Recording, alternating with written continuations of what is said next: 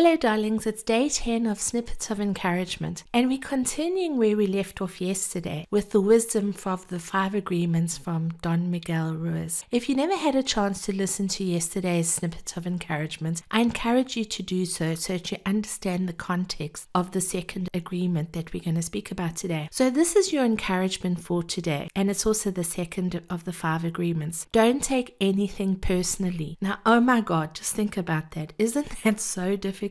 We seem to be living in a, a world right now where it is so easy to get your knickers in a knot over anything. People seem to be living in a perpetual state of heightened offense and taking things personally. And yet, the second agreement from Don Miguel Ruiz is don't take anything personally because Nothing others do is because of you. Now, how true is this? Many times we are in a situation and we place ourselves front and center within that situation without taking into account what is going on with the other person or the other people. We might think that they are behaving in a way that is directed at us, and it's not necessarily the case. Don Miguel encourages us that what others say and do is a projection of their own reality and their own dream, because this is one of the foundations of the five agreements, where he speaks about this life in which we're living is a dream and how we are all experiencing it ourselves is our own dream. So when somebody directs something in your direction and you take it personally, many times it has more to do with them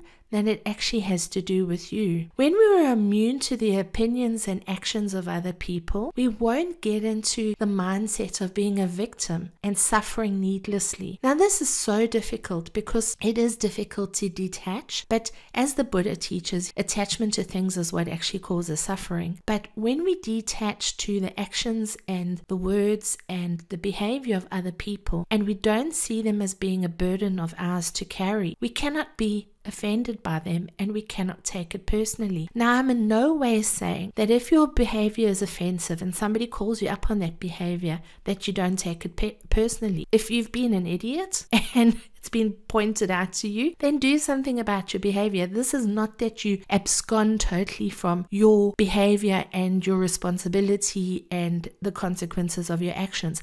That's not what this is about. This is about in day to day living, in confrontation, in conversation, in rubbing shoulders with people, in iron sharpening iron, where we are so offended by the things that people say and do. But actually, it is their dream that they're projecting out onto the world. It is not about you. Think about it yourself, where you're just doing your own thing and somebody takes offense about that. Now, honestly, did you go about with the intention to cause offense to somebody? somebody else. Many times you'll think to yourself, what the hell? Why the hell are you offended about that? It had nothing to do with you. And then we get into a whole cycle of trying to explain and correct and adjust. And no, that's about them. They've decided to take it personally. That's not your responsibility. So be encouraged. And this is very difficult.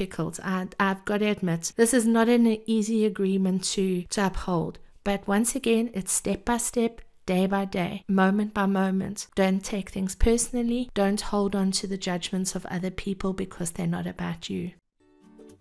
You've been listening to Snippets of Encouragement with Angie Barnard.